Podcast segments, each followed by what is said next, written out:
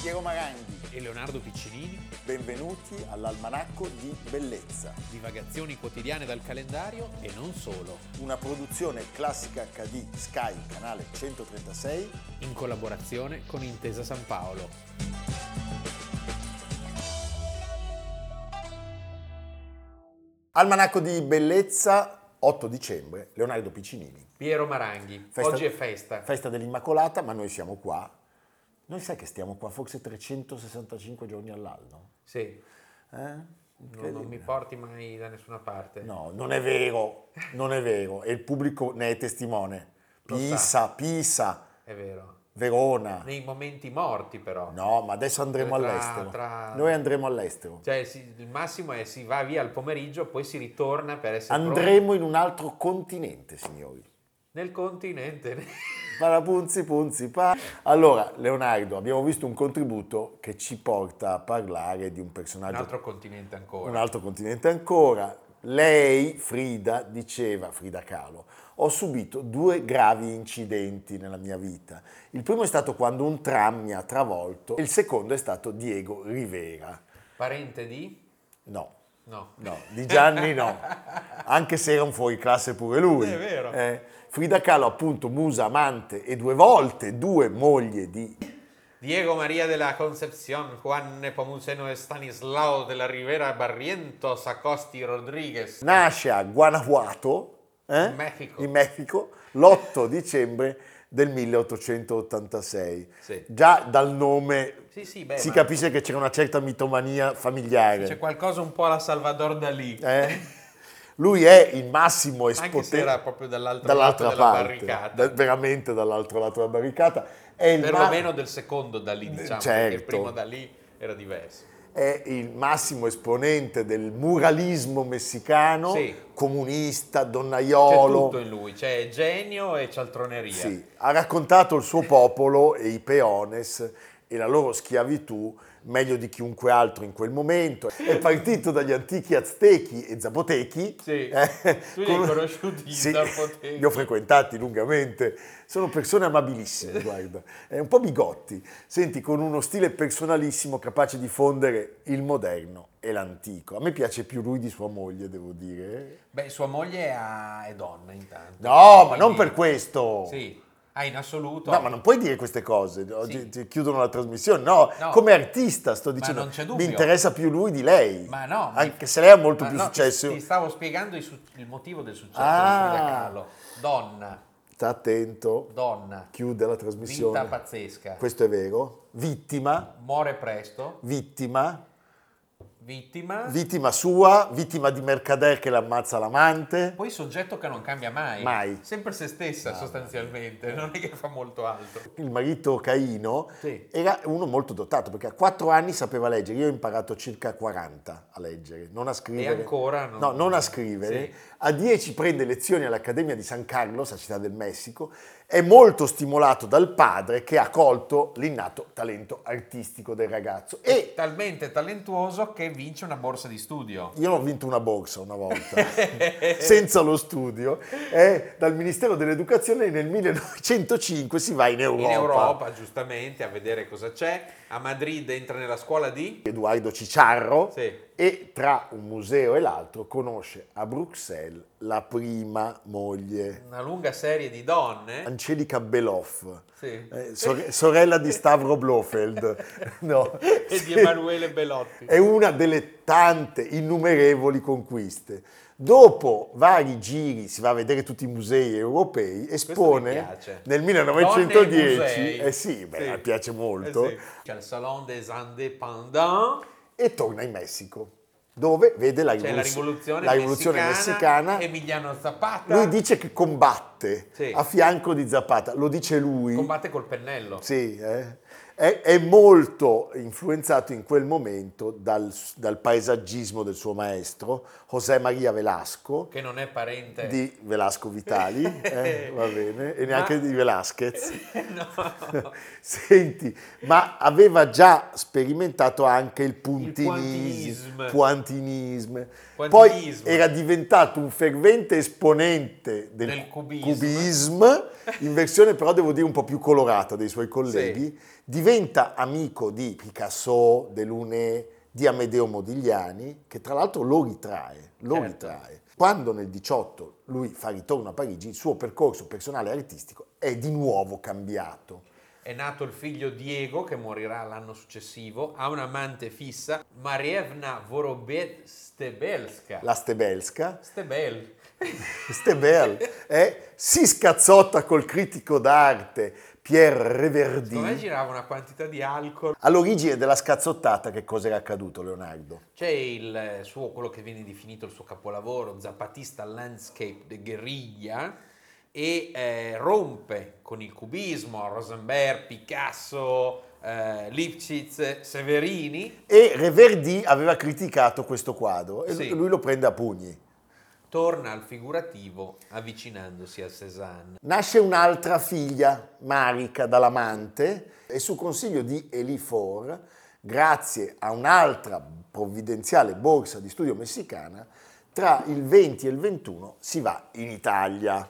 E c'è Giotto, Michelangelo, Fienza, Eh, Siena, Siena, la sindrome di Ravenna, Stendhal. San Vitale. Va a vedere tutto, Tutto. la cultura bizantina e rinascimentale, ma a questo punto l'Europa è distante. Stop. È arrivato il momento di andare in Messico, dove tra l'altro c'è anche meno concorrenza. E soprattutto tanto è successa una cosa, 1917, la rivoluzione d'ottobre, eh, socialisti di tutto il mondo unitevi e lui basta con l'esempio delle antichi, bisogna combattere, combattere con il pennello. Lui abbandona su due piedi la moglie, l'amante e la figlia e se ne torna a casetta, Sì, e si apre appunto la stagione dell'impegno. Ah. pelo sullo stomaco. Sì, sì.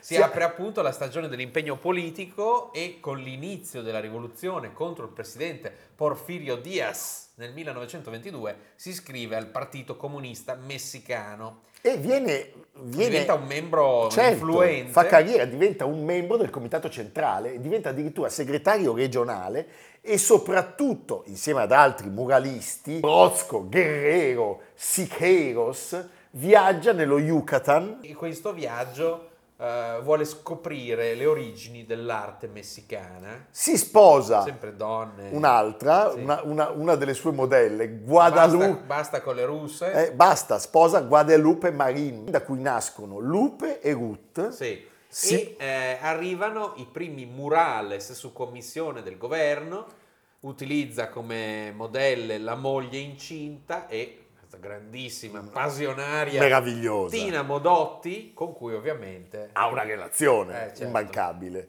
Nei murales lui rappresenta le tre figure principali della rivoluzione messicana. Hidalgo, Juarez e Zapata. Sembra una formazione. eh? Sì. C'è anche Rivera. Senti, è un Messico raccontato attraverso gli aneddoti ed episodi intrisi di spirito rivoluzionario e il suo è un Messico che testimonia le abitudini e le usanze della cultura messicana. Ennesimo divorzio 1927 e si va a Mosca per conoscere il baffone, compagno Stalin. il compagno Stalin. per lui l'incarnazione della rivoluzione. Eh, Aveva un po' sbagliato Beh, obiettivo. Mm. allora non si sapeva ancora cosa, cosa faceva Stalin. Quando E- rientra in patria, Viene espulso dal partito perché lo, lo accusano di aver criticato Stalin e aver accettato commissioni dal governo borghese messicano. in questo devo dire coraggioso però, eh, Sì. perché criticare Stalin, forse non sapevano ancora che fine si faceva. Poi era un attimo criticare Stalin, cioè Stalin oggi ha dei capelli meno belli del solito. Morto. Sporco borghese. Arriva l'amore più sregolato, forse anche più grande della sua vita, Frida Kahlo, lui la sposa il 21 agosto 1929. E soprattutto si va nella tana del lupo, cioè si va negli Stati Uniti, in California, a San Francisco, dove certamente ha delle committenze molto importanti eh, che gli consentono anche insomma, di avere una vita abbastanza agiata, perché realizza dei murales per lo Stock Exchange Luncheon Club e per l'Università della California. Le committenze per il comunista messicano arrivano e sono ricche, Sì. perché lui fa i murales per la Ford, poi affresca l'atrio Dell'RCA Building al eh, Rockefeller Center è l'Ombre in Cruz de Caminos. sulla quinta strada, Sì. insomma, e, Lui vuole mostrare i contrasti tra il capitalismo e il comunismo, ma quando eh, inserisce il ritratto di Lenin scoppia un gran casino. Rockefeller è un suo grande ammiratore e mecenate, e quindi insomma diciamo, lo difende ma gli dice guarda devi eliminare gli eni. Lenin, perché levamelo." Sulla quinta strada non se puede, se puede no, se, Eh, Se puede, Eh, puede no. minga. Rivera rifiuta e il murales viene distrutto poco prima dell'inaugurazione ufficiale. Allora lui torna in Messico, 1937, accoglie Liev Trotsky, Che- che, che- sta scappando Sì. eh, in esilio. La, la loro amicizia però si incrina pochi mesi dopo, perché eh, si incrina anche la relazione con Frida Kahlo, dopo Eh, che perché lui insomma non... No, dopo che lui l'ha tradita Eh. con la sorella. Lui eh, tradisce Frida Kahlo con sua sorella, sua con la sorella. sorella di lei, Di lei. per fortuna, Eh no, no? sì, non, cioè, non di lui e neanche di bisogna Trotsky. precisare perché nulla è... Loro si eh, divorzieranno nel 39 e poi si risposano nel 40 e dopo la morte di lei nel 54 lui si dedicherà interamente alla promozione dell'arte di Frida Kahlo, perché alla fine tra le tante è stata il suo più grande amore, certamente. Torna in Russia nel 1955, morto, baffone. baffo, Ricordiamolo, Trotsky era stato ammazzato con un colpo di picozza dal fratello, dalla scarpa di Khrushchev. no, dal fratello della Mercader, Ah, ecco. che era la- la- Sì. l'altra, l'altra- l'altra donna, l'altra famiglia di De Sica. De Sica. Eh? Lui doveva sottoporsi a delle cure mediche contro il cancro e continua a dipingere ritratti e paesaggi.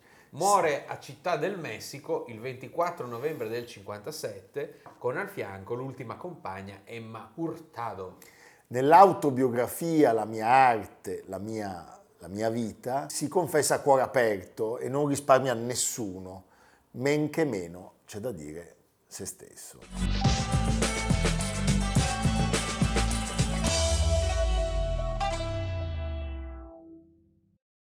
Johann Julius Christian Sibelius, questo ne ha un pochino meno di nomi rispetto a Rivera, Ed è nasce... in un posto molto più freddo. Molto più freddo, nasce l'8 dicembre Eh, Mellin, del 1865. Siamo in una cittadina del Granducato di Finlandia, e allora era Russia. certo, in una famiglia di origine svedese. Il padre, Christian Gustav Sibelius, è un medico e la madre, Maria Carlotta Borg, parente del grande tennista, sì, sicuro. è una casalinga Che una volta vedova è costretta a trasferirsi a vivere con la a madre causa dei debiti. del marito. Quindi lui cresce in un ambiente che è dominato da fortissime figure femminili, Sì. la zia Giulia, sorella della madre, che si incarica di offrirgli una preparazione pianistica sistematica. Sì, femminili e cattive. Cioè c'era... eh, i- i- i- no, Lì è- gli davano le bacchettate. Eh sì. Quando- questo era il Aspetta, sistema. con che cosa gli Que-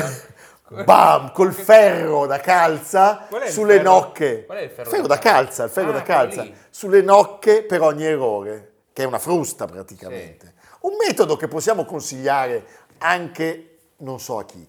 Allora, lui eh, avrebbe odiato appassionatamente la zia, il ferro e forse anche il pianoforte. A dieci anni, per fortuna, arriva uno zio, arriva un uomo, Per Ferdinand, che regala al giovane Sibelius un violino. Perché lui era evidentemente sempre più insoddisfatto dal rapporto col pianoforte. Le nocche erano distrutte. Distrutto. Però, malgrado le nocche distrutte, il violino diventa il suo strumento di elezione. Sì. La passione cresce al punto che Johann tra- trascura lo studio del latino per gli esami di fine anno. E viene? Bocciato. Sì, nel 1881 comincia a studiare con Gustav Lavender, il direttore della banda locale, e eh, fa molti progressi sia come violinista che come compositore. 1883 scrive due trii che lui definisce piuttosto poveri, ma è bello avere qualcosa da fare nei giorni di pioggia. E lì sono tanti i giorni Eh, di beh. pioggia. sì. Beh, è interessante. eh? Allora, l'idea iniziale è quella di fare il violinista. Nel 1886 lui debutta a Helsinki e suona il primo concerto per il violino di Ferdinand David, che era un allievo di Spohr. Chi era Sport? Beh, è stato il primo esecutore del concerto per violino di Felix Mendelssohn Bartholdy. La mia tragedia era che volevo essere un celebre violinista a ogni costo. Odiavo penna e inchiostro, sfortunatamente preferivo un elegante archetto da violino. Fu un risveglio molto doloroso quando dovetti ammettere che avevo iniziato troppo tardi la mia formazione per l'impegnativa carriera di virtuoso. Nel 1885, ancora incerto, lui si iscrive alla facoltà di legge, ma è uno studente estremamente distratto per tutto tranne che per la musica e quindi ben presto abbandona anche l'università imperatore Alessandro e incomincia a frequentare i corsi di Martin Vegelius e del grandissimo Ferruccio Busoni, all'Istituto Musicale di Helsinki. Dopo due anni passati a Vienna e Berlino sempre a studiare, lui rientra in Finlandia e fa un viaggio che eh, vi dirà molto, perché va in Carelia, in Carelia, la dove, neve. dove incontra, Larin Parasche. che è la più importante cantante unica del periodo. Questa cantante era capace di recitare a memoria 32.000 versi basati sulla mitologia finlandese del Kalevala, da cui Sibelius trarrà ispirazione per la composizione del ciclo di poemi sinfonici Lemminkäinen Suite. Sweet, Bruno Bozzetto, meravigliosa, Vals Trist, e eh, la sua fama, la fama di Sibelius come compositore, cresce e lui si sposa nel 1892, sposa la figlia di un importantissimo funzionario statale e sorella di, un- di uno scrittore di fama, Arvid Jernefeld, la moglie si chiama Haino Jernefeld, naturalmente, e eh, il dramma Quolema, Morte, viene messo in musica proprio da Sibelius e qui dentro c'è la Vals Trist che avete appena ascoltato. C'è una straordinaria malinconia, diciamo, non c'è molto da ridere, ma eh, la bellezza di questi suoni, di questi mondi fatati, incantati, di cui Sibelius è il maggiore interprete. Certo, è un periodo di grande povertà questo, tant'è Sì. che a un certo punto sappiamo che Allegria. lui deve vendere le partiture per pagare il cibo sostanzialmente. Conosce Mahler, Si conoscono a, a- a Helsinki durante una visita di quest'ultimo in Finlandia, siamo nell'ottobre del 1907, e entrambi concordano sul fatto Ah, yeah. che ogni nuova Ah. sinfonia che scrivono alieni una parte del pubblico conquistata dal lavoro precedente eh, vabbè. ma non si trovano d'accordo sull'essenza della Dai, sinfonia dai, dai. come forma musicale, perché per Sibelius deve essere stilisticamente rigorosa e profondamente logica, mentre per Mahler una sinfonia deve essere come il mondo e abbracciare tutto. Totale! Total. Senti, 1909 Jan Sibelius e Aino compiono un viaggio, un viaggio della speranza, chiamiamolo così. Poverino, perché lui deve essere operato per un tumore alla gola. Si va a Berlino. Sì, e eh, un evento che lo riavvicina alla famiglia e lo spinge a scrivere alcune delle sue opere più drammatiche e introverse, come il quartetto per archi Voces Intime, la sinfonia numero 4 e il poema sinfonico L'Uonotar.